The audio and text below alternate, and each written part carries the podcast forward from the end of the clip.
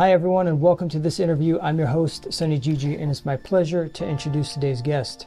Today we have Ahron. Coming from the foster care system, for Ahron, religion was just a word. Surrounded by highly negative people and being dragged down to the lowest point of his life, Rabbi Reuven helps him find his way out. We're very excited to have him here with us today to share his journey and his experience. So without further ado, let's get into it.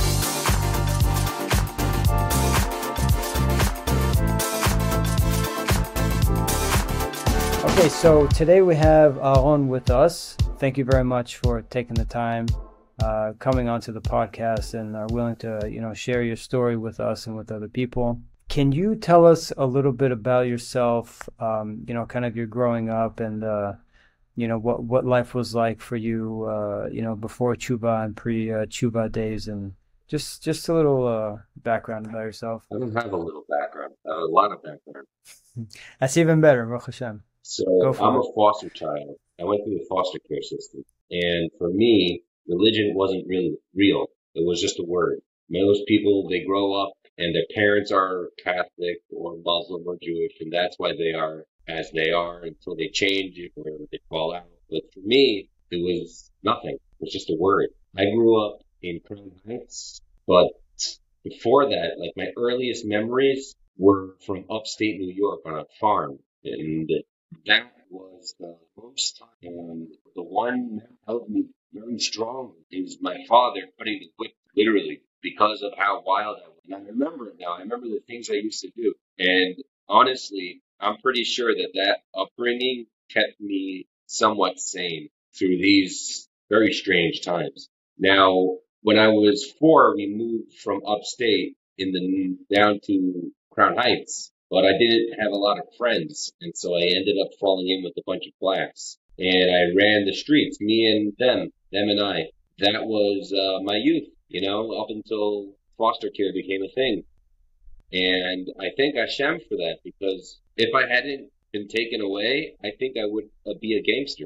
I was stealing, I was eating trefot, I was hanging out with these uh, black and Muslim girls, and it was not good to say the least. But I would be in prison, dead, or literally a gangster. I have no idea, but I praise Hashem that I had to go through that in order to get away from that.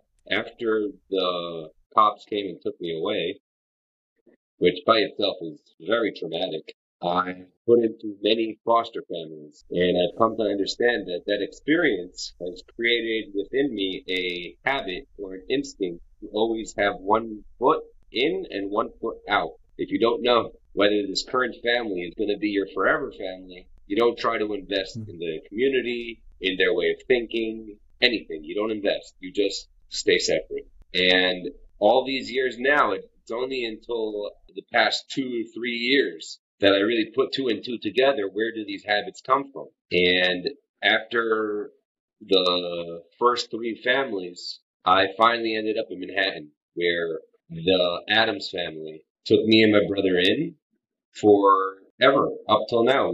I consider them my family. And they instilled in me some appreciation for Yiddishkeit. And I can't say it was much of an appreciation. It was more like, you know, what are the rules you should do and what are the words you should say Mm. to fit into a Jewish community. But I didn't really care. So what I ended up doing was falling out and I went my own way. Come around uh, 20, 21, I was dating non-Jews. I was not keeping Shabbat.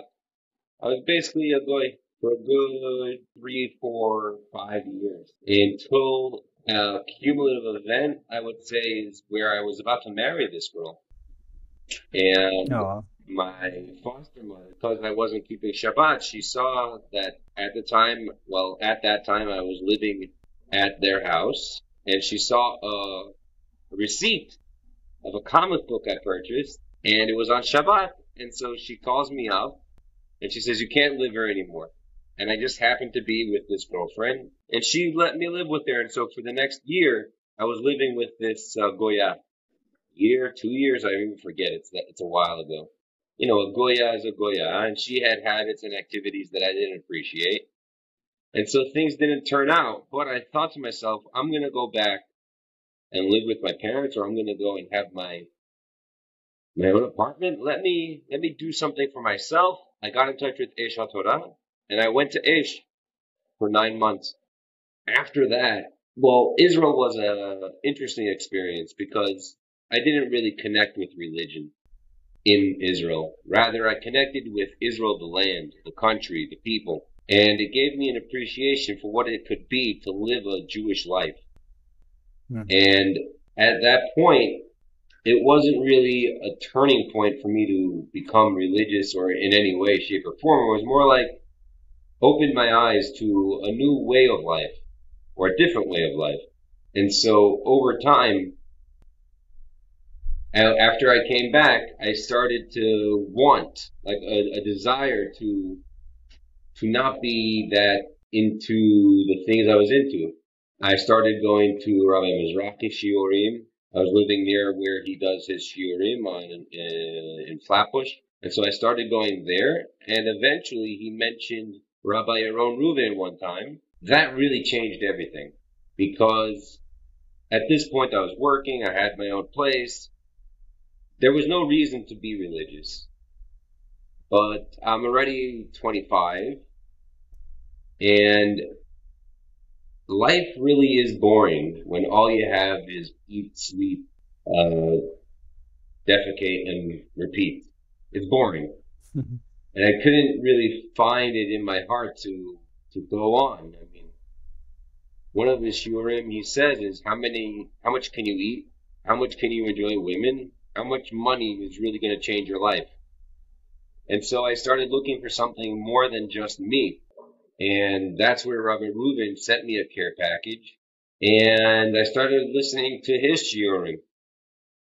And from a child growing up on the streets of Crown Heights to now listening to about how Torah doesn't disagree with science, it, it was a real shocker to the system. And my background really was mundane relative to the realities of the world.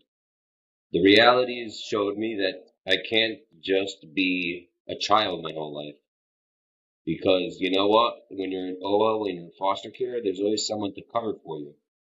But once you're out in the real world, there's nothing. And it was, I guess, 10 years in the making between Aish and Rabbi Mizrahi that I finally figured out that the real purpose of life was never really to enjoy life. Well, you should enjoy life, but that's not the end all be all. And that was a shocker to me. And so while you could say the question was, hey, what was your background? My background was boring. I was shuffled around from place to place. There was no connection to people. I was a, a, a lonesome teenager, not a lot of friends. I was a scared kid, not sure who was going to be Ima and Abba within the next year. And now I have to pick up the pieces and make something of myself.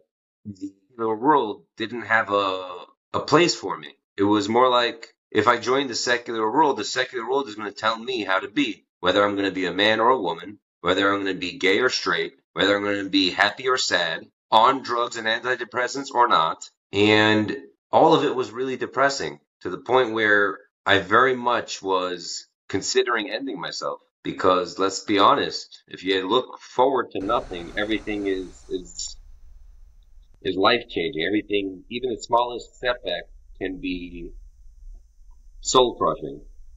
Wow, it seems uh, like a serious amount of um, tests that you went through. Um, I, I understand. I understand some of the some of the points that you made. You know, I um, I also uh, grew up kind of around the same uh, type of uh, people. You know, the same kind of uh, mentality. Those kind those kind of things.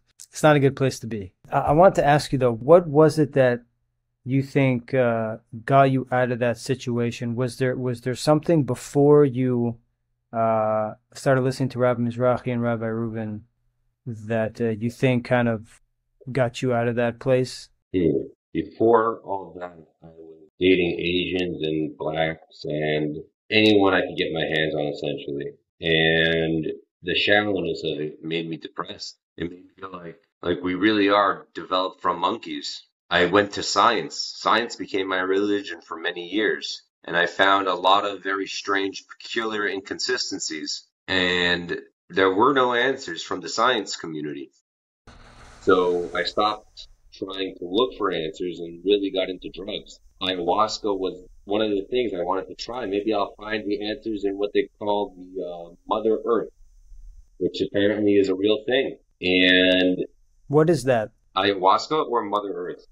Both. so ayahuasca is a Peruvian concoction of roots, leaves, all boiled up and consumed like a soup. It induces apparently vomiting, but a intense hallucination. And nine out of ten people who experience it talk about this Mother Earth who sits uh, the person down, takes them through some sort of tunnel or the world changes around them and the, this voice tells them knowledge and information about the world around them. Now there is a Kabbalistic connection to this and it's not fake because these herbs and these, this, this culture has been around in Peru for a long time. So I'm not trying to convince anyone to do it, but that was going to be my, my spiritual journey and it promised, at least in my opinion, to wake me up to what I was missing, like to, to fill the void or to to quiet. You know how your heart can be really aggravated, and you don't know why you're so annoyed at people. You don't know why you're so upset all the time, but you are, and there's no getting around it. That's what I was trying to to conquer or change, and so the I couldn't or wouldn't go to Peru all that quickly. And I wouldn't know whether the brew that I'm drinking in America is really what they're drinking in Peru. Pushed that off and I decided that uh, perhaps the drug angle wasn't for me. So at or, and around that time, I started speaking to some of my old friends from Aish, and they mentioned that perhaps you should look into this uh, this idea that science really doesn't contradict the Torah. Like they can go one in hand in hand. You know, you don't have to say that it's either or. And so after right. that, I started looking at the science that I already knew to find any mention or or reflection. You know, we're we're we're designed, and the world is designed by the reflection of God and the world above. So I looked around, and guess what? It's there. If you really know what you're looking at, then you can find it. And there are some very interesting places to find God if you really do. You can look out in deep space or you look in, you can look in DNA and you'll find yeah. God literally sitting there saying, Hi, how are you? Now, it wasn't until Rabbi Mizrahi started pointing out that there's really no reason the Jewish nation should exist that I started taking Judaism a little more seriously. But that didn't get me to do tshuva at all. Rather, it was intriguing, like, wow, woo, like, like as if a voodoo guy was talking to me. Cool, but so what?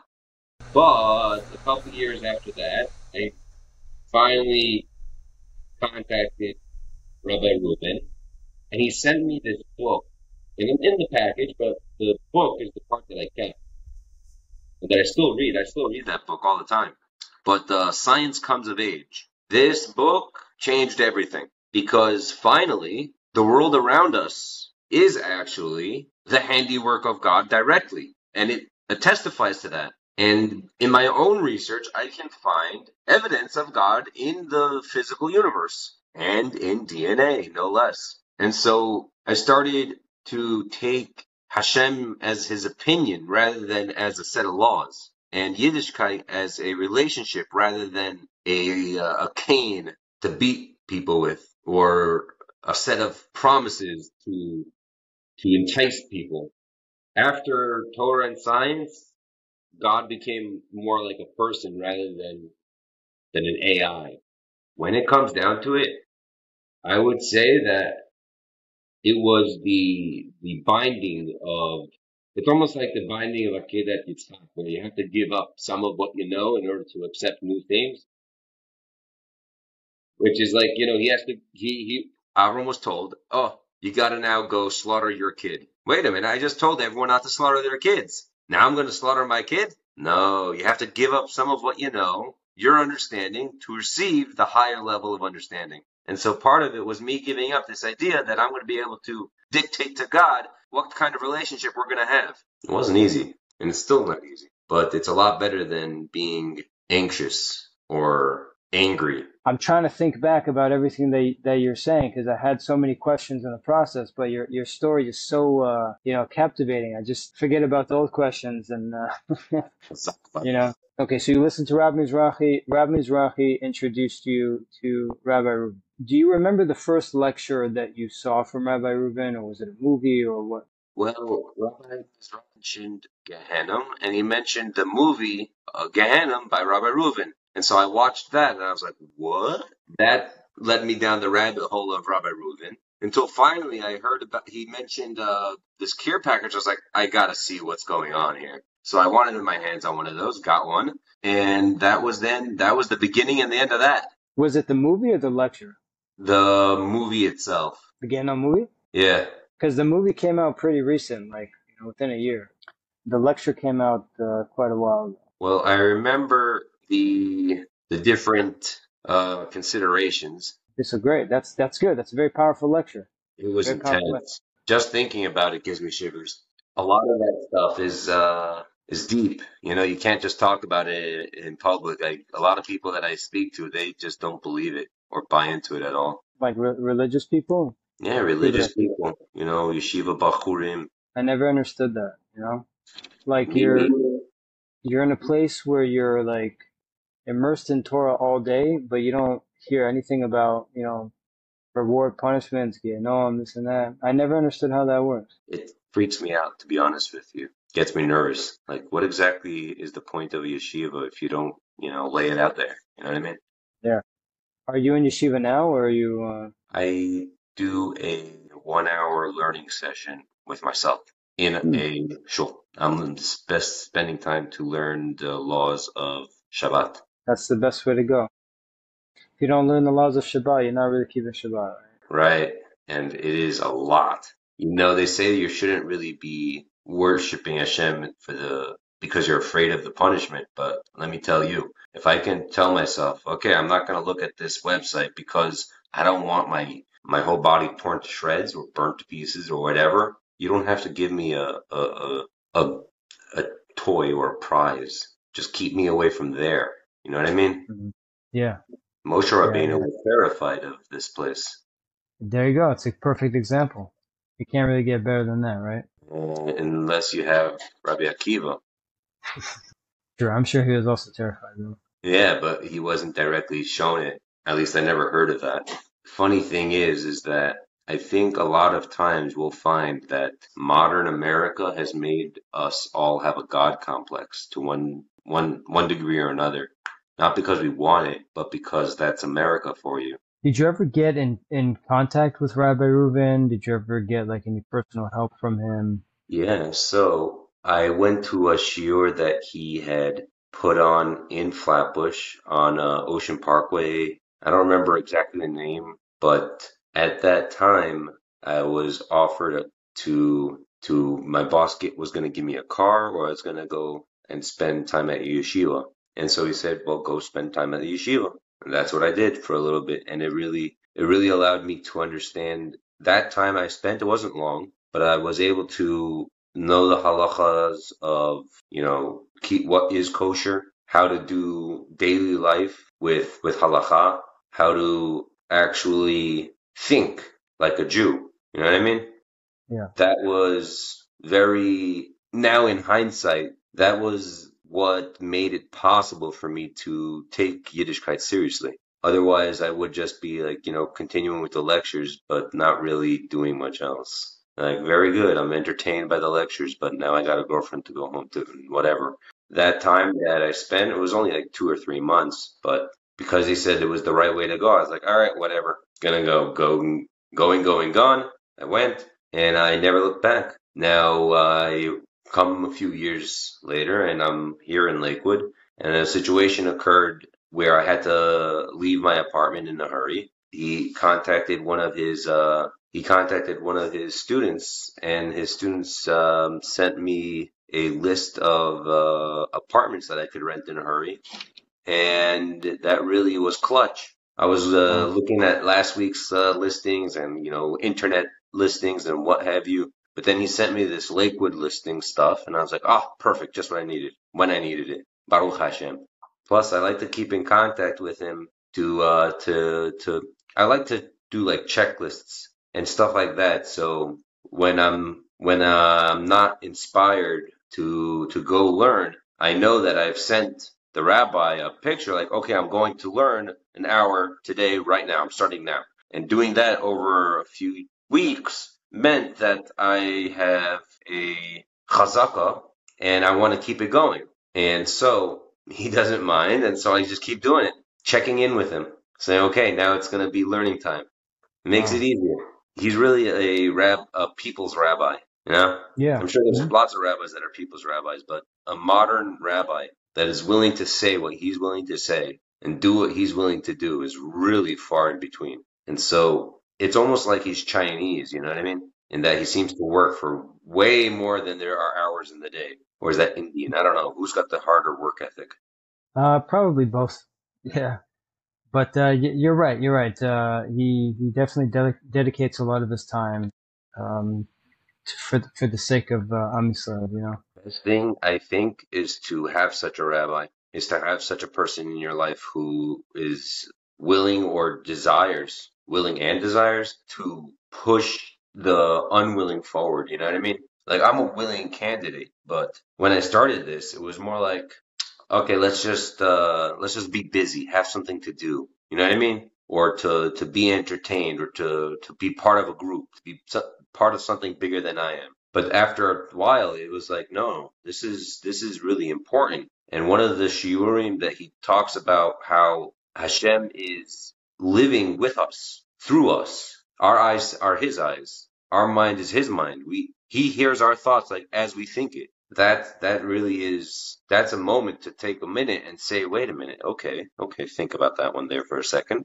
if god is thinking with me then that means it's not just the physical choices that i make but actually the mental gymnastics that i go through that can also play out in other words if i went right he could figure out in his infinite ways what i would have been like and what the world would have been like if i had gone left but if I thought something nasty he could also figure out what life would have been like if I hadn't thought something nasty, or vice versa. I thought something good and I could have thought something nasty. He could also play that out in the multiverse theory that says that there's infinite worlds and infinite universes in which all our choices are playing out. He can play out every little thought. That's a little wild. And it's only Rabbi Reuven who's willing to say this stuff. I don't know any other rabbi who's willing to actually say, listen, you're gonna go ahead and pass on eventually. You're you're gonna become muksa eventually. Everything is really being accounted for. It's as it it's like in the Gehenna movie. It talks about the near death experiencers.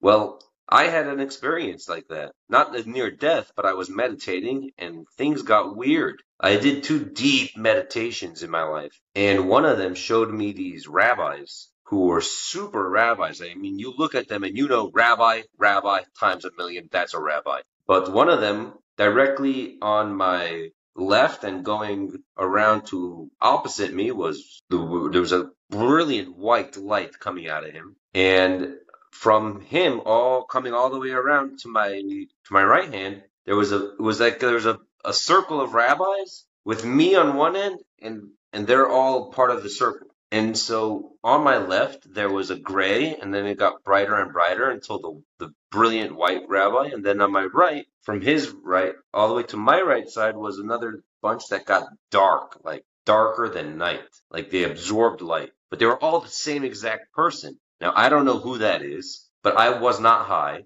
I was not stoned. I was just meditating. And I was doing my utmost effort to keep my own mind out of the equation my own personal thoughts out of the equation. And I just was observing, and all this rabbi was doing was smiling at me. It was just like, Hi, how are you? But you're not here, you're in my head. And I can see how it could be taken as you're a weirdo, sir. You're just sick. You need some drugs. Or you've seen something deep. And I'm taking it to think that I've seen something deep. And what is the deep thought? Well, enter Rabbi Reuven. Everybody is basically in the middle. At some points we go down, some points we go up, and then we return to the middle. That's what it was like to me. It was showing me that we all have this, or at least I think that this is what it means, or at least it means to me that we all have this this set of paradigms, and at any point in time we are entering a holier paradigm, or we are entering a more tame paradigm. And that's what that represents to me. And this was at a time when I was still dating my Asians and blacks and all that. So I was tame as it gets. And where was I sitting? Right next to the black one. That's where I was sitting. Where was the holy one? Directly across from me. Opposite. Totally true. Like if wow. I think about it now, personally speaking, that's exactly how it was. Mind boggling. What exactly is this meditation that you do? I nullify my identity as much as I can. I just focus on breathing. I just literally make breathing some sort of thing I'm excited to do. I get weird about breathing. I, uh, I gotta breathe in. Gotta breathe out, yeah.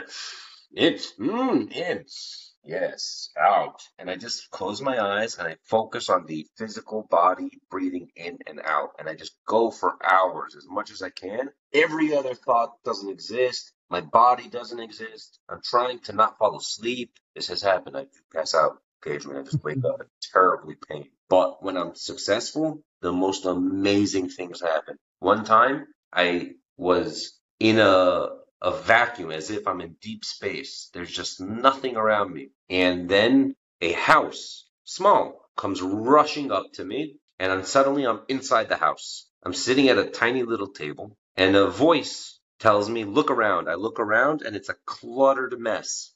And then it says, this is your life, this cluttered mess of a house. This is your life, your internal mind, your life as it represented by your mind. This is it. This is your life. And you got to calm down because I was freaking out. I remember being like, what? What? And then it took an item from the mess and it put it down in front of me and it was a boat. This boat represents your will. This is your will. This is you in your real identity. The directions you think of are where it goes and this boat, it doesn't live in your conscious mind. It lives in your habits. And then I woke up. I just hmm. popped out of it. And that, that's still, those two are the only meditations that I remember. Like I've had many weird ones where I saw strange like creatures and all sorts of stuff, but I don't remember the details. These two I remember. And that's like remembering a dream. To me, that's Hashem giving me a message or a nevuah, personal nevuah, just for you, sir.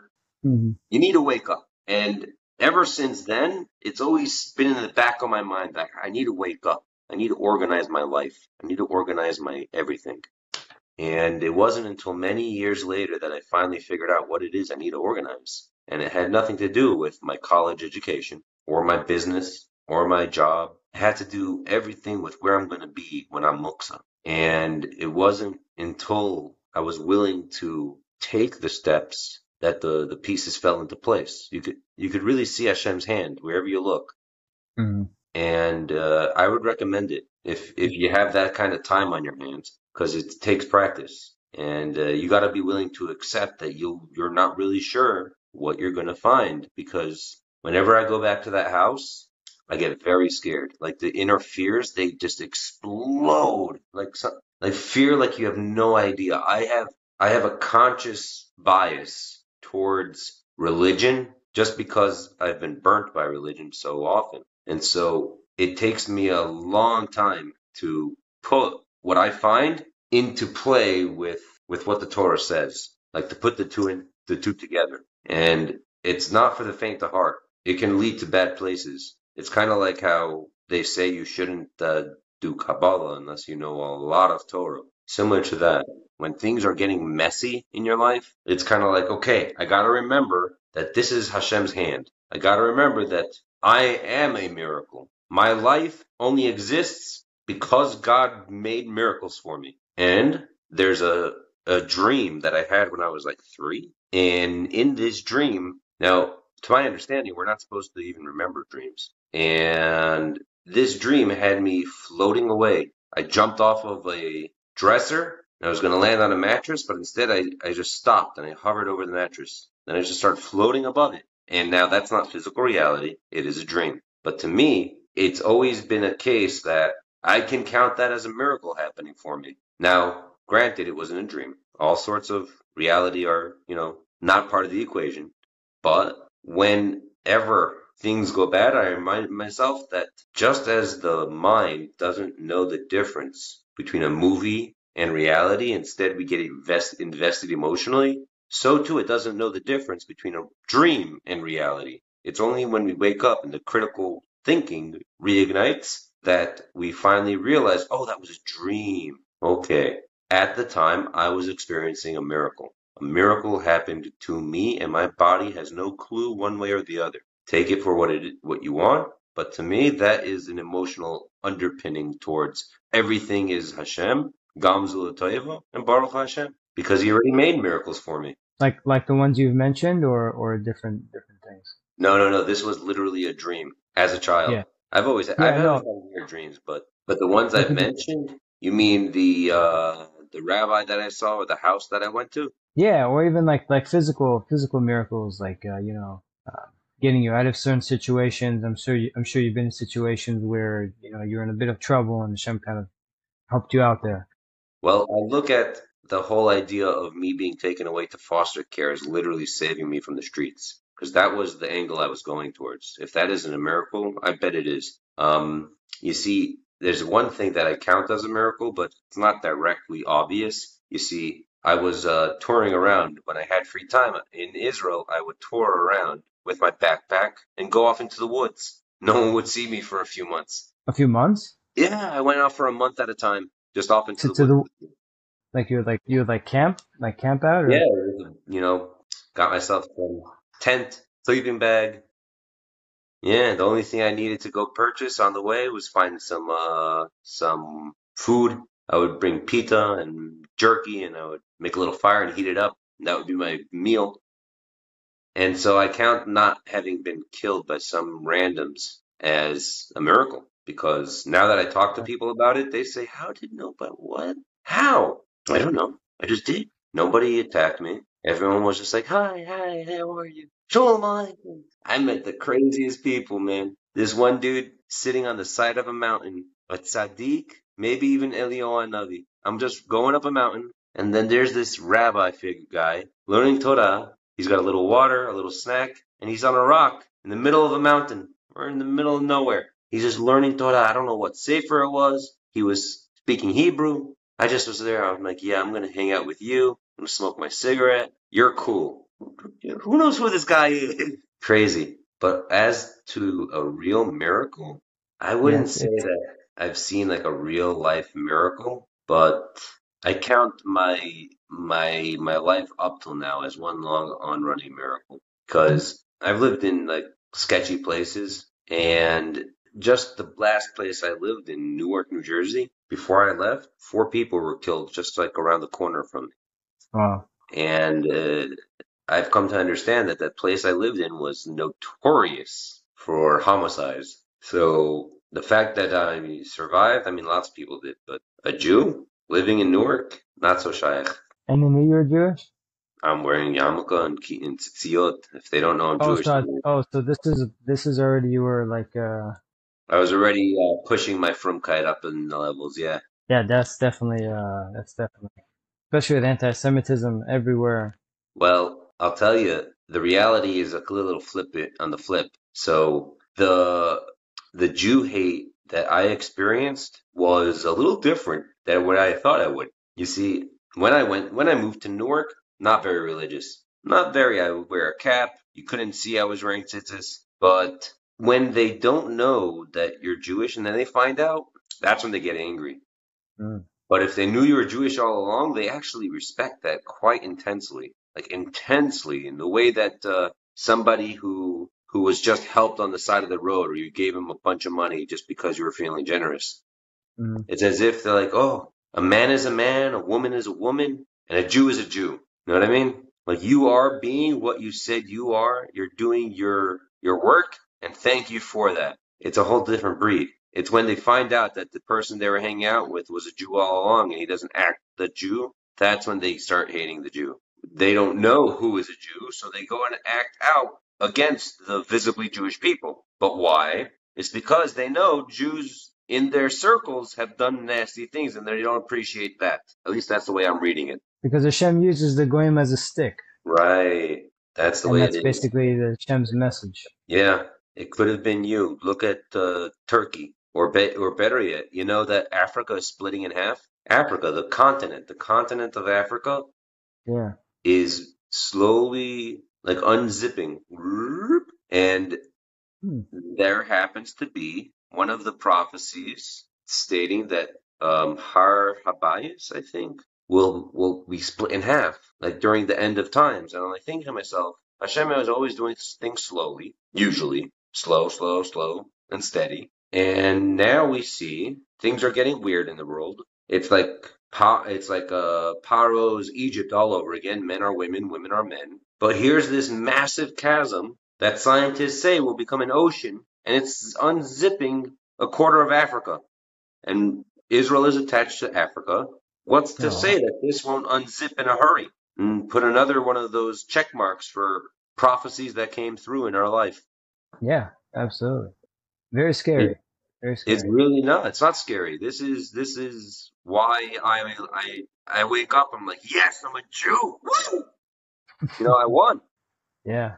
Yeah. How many people are going to be sitting there thinking, my father lied to me. Now I have to find a Jew and hope and pray that he will learn and teach me what my father, my grandfather, going all the way back to Nimrod, should have taught me. How much hate will the average Gentile at that time have for his entire ancestry? Can you imagine what life would have been like if the the the the Yishmaelim or or the during Matan Torah it says Hashem came from the west. I think it was from the west. He came from the west. So the Rashi asks why? Because he was going and offering all the other nations the Torah before he gave it to the to the Jews. And it's Chazal says that they all asked what was inside it, and they all found figured out different reasons why not to take it. But here's the multiverse. What if one of them said, Nah, you're God. Look, the whole world has stopped. Okay, I've never seen any of my gods do this. Therefore, we're going to put away our preconceived notions.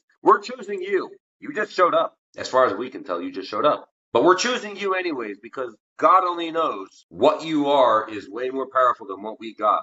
So we're going with you and whatever this is anyway. They're going to be the ones that say Nasav and Ishma, the Kushim, multiverse. The Kushim are now the Jews. We got the Dayenu part. You know, all the promises. He said, okay, maybe we got Israel. But Hashem works in mysterious ways.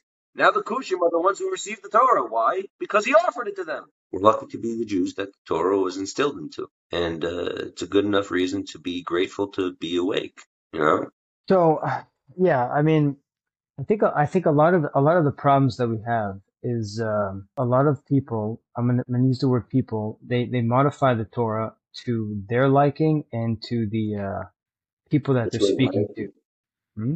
Yeah, this was my issue. I was trying to play to the flute and Hashem would dance to my tune. They don't they don't they don't know the truth.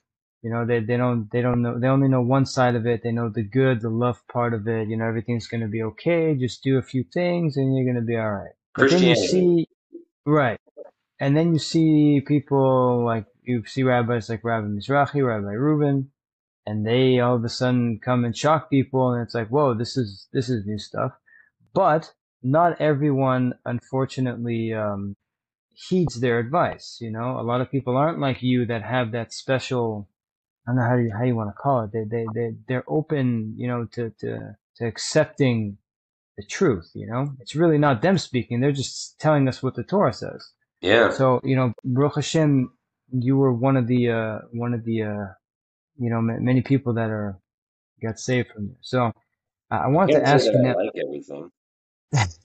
Well, that's exactly that's exactly it. You know, it's not for us to like. We just got to do it.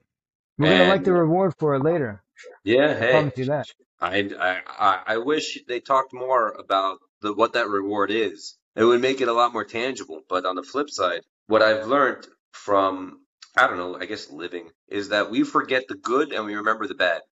Yeah. Humanity, Mhm. man. We apparently we evolved evolved to avoid the tigers eating us. And so we don't need to remember that the, the steak was great last night as much as we remember that when the dog stopped barking, we start running. Why? Because something got the dog. Evolutionary theory will really teach us a lot about Hashem's ways. If you just learn enough about, you don't have to believe it because I don't. I mean, the evolutionary theorists themselves are changing their opinions all the time. The dates, the opinions, the science, it's all changing all the time. But underlying it is the premise that DNA doesn't lie. And one of the best things about DNA is that you can you can look at it. It's like, okay, here's the string of DNA. And one of the things that I found that really shocked me and really brought me to I would say closer to the fold is that if you look at how they're structured, there's a bunch of pieces of DNA, and that makes up like this little clump. And then there's this cutoff. There's a bunch more pieces that are cut off. Now, if you look at it, it goes 10 pieces, 5 pieces, 6 pieces, 5 pieces. Yud, hey, vav, hey. Yud, hey, vav, hey. All through our DNA. It's a stamp of God right there. And now Hashem is showing the science. Here it is. A lot of them don't want to believe. And that's why we have something called the choice. He put us into the generation where we would have the choice, the choice to to believe what we said we would believe when we went up there to Shemayim and we complained. We said we didn't have the money, we didn't have the looks, we didn't have whatever it was, but now we have it all. And yet we treat Yiddishkeit like Christianity. It's shameful, but it's what was prophesied. The dar, Pnei Hadar, Pnei HaKelev. No surprises. And this is why I'm grateful of my upbringing. My upbringing allowed me to see through people's words and see how the actions speak louder than words, especially living with people who do brutal and nasty things. Because I was zoche to to see that at a young age, when someone talks to me, I can know basically where they're coming from. And that allowed me to not get mixed up with the wrong people, you know? Yeah. If I did, if I had to learn those lessons now, I may, uh, you know, God only knows. Well, let me let me ask you this. Um, what what would you say that the hardest challenge? Remembering the hardest challenge is remembering the purpose. No joke to say that in the morning is the hardest. In the morning and in the evening is the hardest time to remember my my inspiration and to remember my desire. Like during the day, during work, it's like I'm always remembering the the the sheer I'm always remembering the desire to get close to Hashem. But when it comes nighttime, I want to read, I want to relax, wind down, and that's when the Yetzer Hara just ignites. And then in the morning, I want to put go hit the snooze button. I don't want to go to shachrit, put on tefillin. That's the hardest time. The morning and the evening is when I really got to sit and remind myself what it is I'm looking forward to and why it is I'm avoiding the things that I spent years enjoying. What are some of the goals that, that you have now from, from here on out? Just learning for the sake of knowing the halachot nitty and gritty, like down to the dirty details. Everything about it, everything about Shabbos is it's my thing. Like at an hour a day, whether I'm like if even if it's just like reading my notes, I have I write notes, and so I just let's say I don't have the patience. Sometimes I just don't. Like I'm all but that time that I set aside, I, I have a lot of pride in it now because I'm able to, one, first of all, reference real halacha, and two, I'm able to be more confident in my in my Shabbos keeping. Like I used to think that you could turn on like my phone, or I could turn on TV, or I could turn on I could do whatever I want just with my elbow, right, or my knuckle, mm-hmm. and that's how I was losing my on Shabbat. Woo, no problem with my my knuckle, no problem, right? Wrong. Learning an hour a day. Now, that is great for those who are able to sit themselves down. But before I did that, I would write a journal just of my day. Like woke up at seven, woke up at eight, woke up at nine, ate breakfast, or did this, did that, did that. All throughout the day. At the end of the day, I would have this little journal, and that would remind me that I of what I did, and it would give me the opportunity to try and change to see where there was time available because I wasted it. So oh, I don't want to waste it at seven and eight. I want to instead eat dinner at that point. And so over the years, it just became a habit to to write down everything and then try to fit in like what is it that I want to like what are my goals? Okay, I I actually want to put on film. You know, I want to get into that. I want to put on tzitzit, so I, I, I want to get into that. It's it's how I was able to start like putting on tzitzit, not tefillin, not a kippah, not keeping kosher or Shabbat, just putting on tzitzit. Why? It was easy. It was free. It was cheap. Was nothing. I just put it on. I make a bracha, kiss, go. But that opened the door. After that, I was looking for time to work out. And so I was like, okay, listen, I'm waking up at eight. Let me wake up at seven. I woke up at seven. I did my workout. I had some time. So I was like, okay, I'm going to start praying. After I work out, I'm going to pray. And that's how I got into prayer. All because I found time. Keeping a, a, a diary of the day, not even like, oh, dear diary, she doesn't love me. Oh, wait, she does. Oh, no, she doesn't. That's not the diary. The diary is literally just a throwaway diary. Take each page every, every day and throw it away. It's just basically gibberish. But it registered everything as an event rather than having passing memories. Maybe I did that. Did I do that? I don't remember. No, everything goes on paper. And then once I have it on paper, I then reorient where I want to spend my time. Exercise, also pray, tzitzit, also kosher. If anything, that was the most powerful thing to doing any any sort of avodas Hashem. You never know. You never know what might uh, help a person, motivate a person. What about five, ten years from now? I mean, do you do you plan on keeping the same schedule? You plan on growing more? What's what's your goal? Emir Hashem, I want to get up at six, at five. I want to push myself that way. Get my prayer done early. Get my workout done early. I want to do my learning early. I want to do my business early. By like t- nine or ten o'clock, I want to be able to go work a second job, like have my business done, and then work my job and then go back to yeshiva at like five or six. Go back to literally go to a yeshiva course, maybe till 10. That in Yirtzeh Hashem, have a yeshiva course, like a real deal. Like, okay, ready, I'm coming. It's 4:45. I'll be there in 10 minutes. Now I can't do that. I got to work. Maybe even get married. Whoa. Is that the Shem? How old are you? I'm 35. 35. It's not bad. It's still possible. You don't look that old. I'm sure you don't have a. I'm sure you won't have a problem. So the Shem. Chazak uh, Baruch if anything, I want to be able to to devote more of my time to helping the people who help me, which includes Rabbi Reuven and Mizrahi and the other rabbis that I haven't mentioned. There's a lot of people that I owe a debt of gratitude to, and I want to be somebody who can do something about it rather than just like doing, you know, some code work or some videos, which I haven't even done. I made promises and didn't do it. I was just going to say this is this is the 10 year plan. Got it. Well, I mean, you're definitely definitely helping uh, helping out with this uh, you know this little podcast interview here. I mean, you know, I I uh, I tell people that we every single person that we have on here is like a totally different person. There's no like similar story type of person. Everyone has like their their personality, their story, their background, their history. That's why it's very important. In the beginning, I ask, can you tell us a little bit about yourself? Because there's definitely going to be someone that's going to relate someone's going to be in a similar past. Someone's going to be, you know, the same people hung out with the same people. They're like, oh wow, I was like that, you know, or or I am like that. And look, now I now I can get out of it. Look how how much better my life is out of this mess way, that I'm in. Way better off. Way better off. Let me tell you, life now is full of bright light.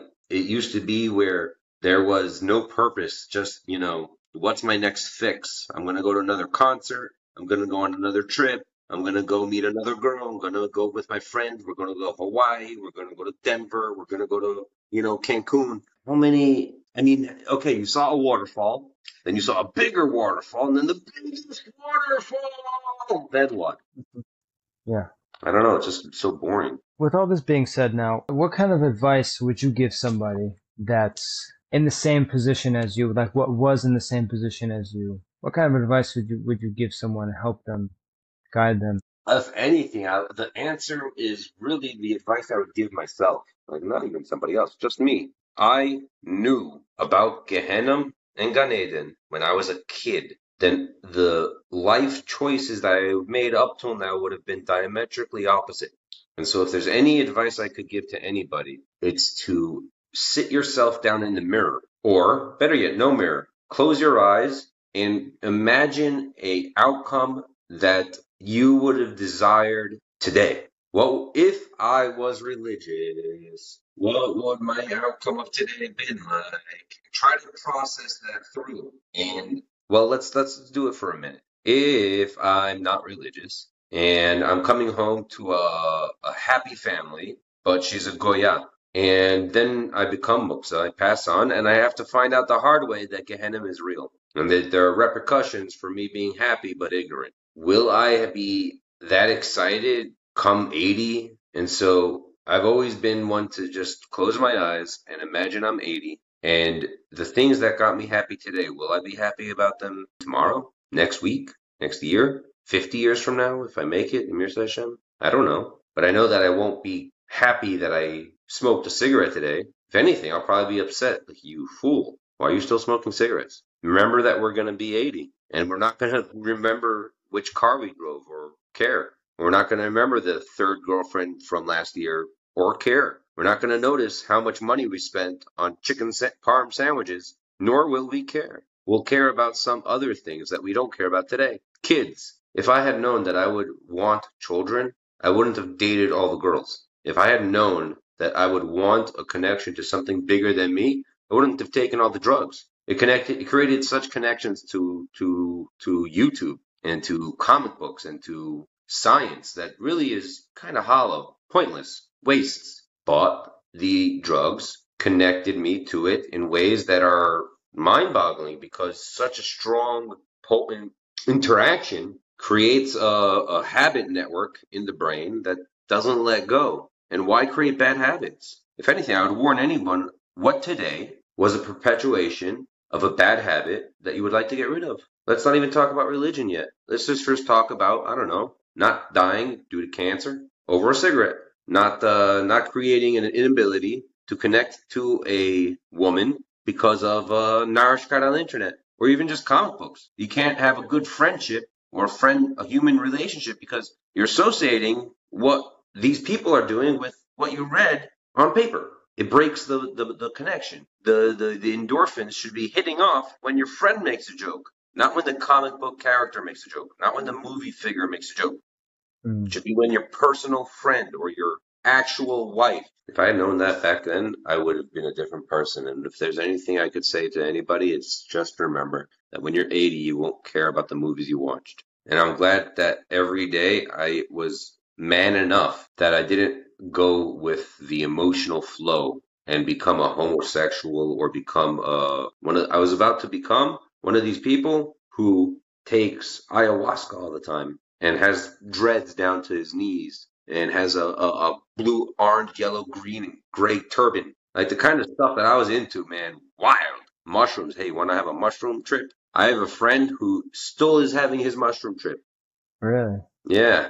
At least he lived to tell the tale. A lot of my friends did not live to tell the tale. What, something got like messed up? They, uh, some of them got diseases that you don't unget. One of them is in a mental hospital or something. I haven't, I've had, his knees were broken. I don't know. He got himself in a tough space, and I haven't spoken to him in such a long time. A lot of them are just, you know, overdosed. Some of them gang related. You know, you're trying to buy from the wrong person. He robs you. You want to. I want to take revenge. Well, mm.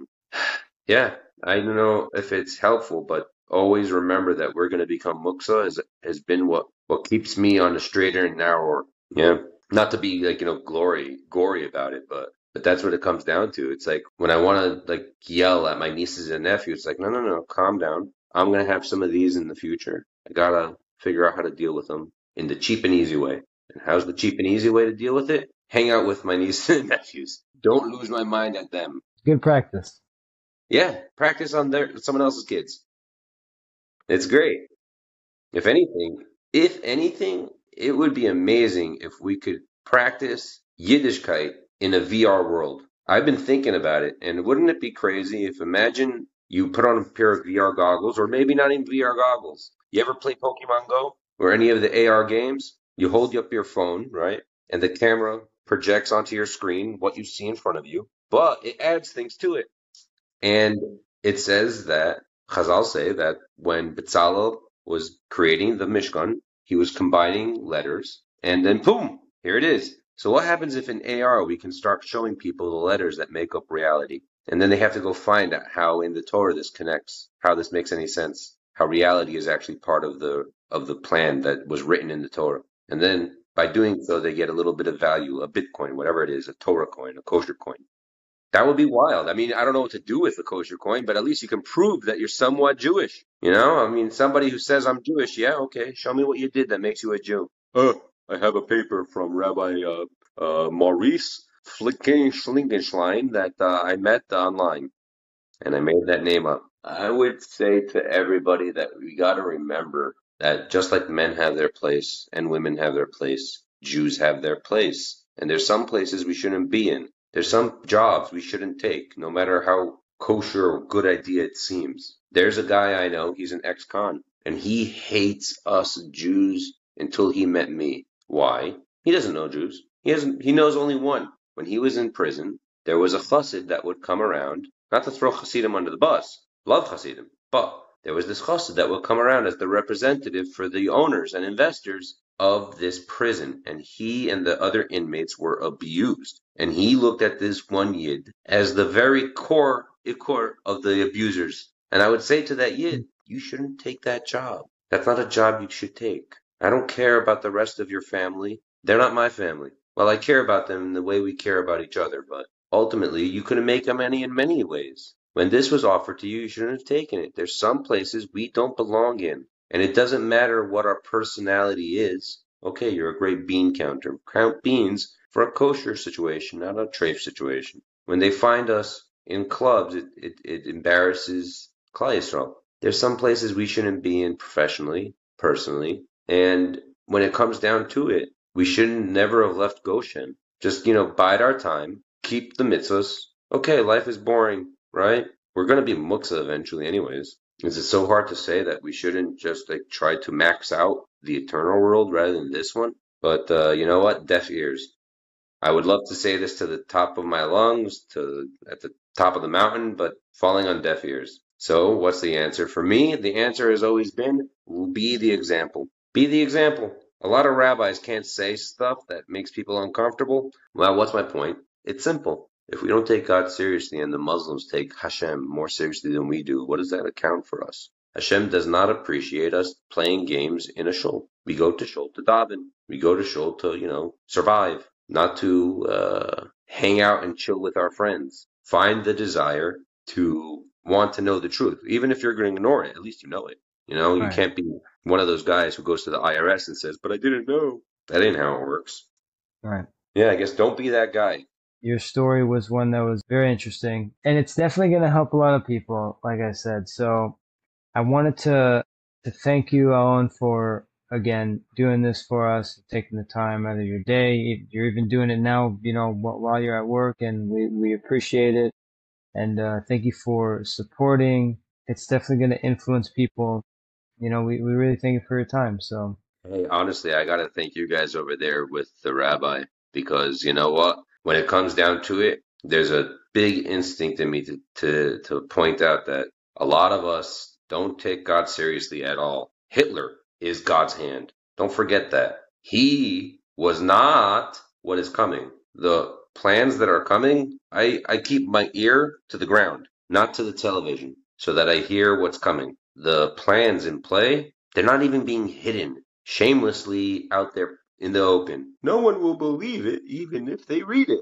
That's that's how they hide what they're doing. And the stuff that's coming is soul crushing because a lot of people say, "Oh, CRISPR babies, they're going to be, you know, children with no defects." Well, they're also going to have no human rights. Now, what can you do with an enormous population of people that don't have human rights? Ever see a slave army? Well, that's what they say is coming. An army of people similar to Arabs who will die for whatever reason they are they have to. And we can't fight them. But hey, listen, maybe it'll happen, maybe it won't. Maybe it's real, maybe it isn't. But the technology is being sold to us as if we're going to have designer babies. And so when it comes down to it, we got to pray so hard because COVID was nothing compared to what's coming. And we can't survive. If anything, it's those that consider themselves Jewish who will not survive. And the ones who will survive are those who don't even understand or know that they're Jewish. They won't know. Hashem will wake them up eventually. How do I know this? Like I said, I got some crazy friends in some crazy places, and they tell me the down and dirty. One of them is a Muslim. His father works for the Egyptian government. He tells me really psycho stuff, terrorist plots, cults, groups for murder groups for hire, stuff that I didn't want to know. But he wants to be Makar of me. He wants me to be a Muslim. And he has a house in Borough Park. And he tells me what's the Muslim plan? To be Makar of all the cops. And it turns out that it's happening and it's working. They're being Makar of the cops. The cops are converting because they know that Christianity has no teeth anymore. And they want to be with the biggest bully on the block. And so that's what they're doing. And they're doing it in mass. Big numbers. We're not even noticing because guess what? Our media, they're all being funded by the same government that funds CNN. I look at that, at the news, as an opportunity for Hashem to show me where mm, our enemies want us to go. And then I have to give myself a, a reminder that these are people that have very nefarious, or at least in my opinion, they're nefarious motives. And I got to snap out and see where the truth lies. The truth is that Hashem is bringing the prophecy that Avram's children will inherit the world to fruition. Esav with Christianity, but now Ishmael with Islam. And so that's what's happening. And when the police receive that phone call to stand down as the Muslims rise up violently, that's where we'll see the hand of Hashem and who is really tight with him. And mm. so before that even happens, and before that, before it comes to that, I would tell anyone who cares about Yiddishkeit to stop thinking of Hashem as Yashka. Hashem is not Yashka. He won't love you and pet you and say tzaddik just because you pray. If you do the naughty naughty with the girls and you go pray afterward, if you're going ahead and you're gonna do treif, but keep Shabbos. Hashem is not Yashka, but He isn't Allah either. He's not this set, set, set. He's not always trying to beat us up. He wants us to enjoy life, but do it the kosher way. And that's what Rabbi Reuven's all about. He's showing us the kosher way to do a real life. Live life kosher. We're no longer strangers, so Baruch Hashem. Anyways. Sounds, sounds very interesting. All right, man. Thank you very much. And uh, we'll, we'll be in touch. Likewise, you will.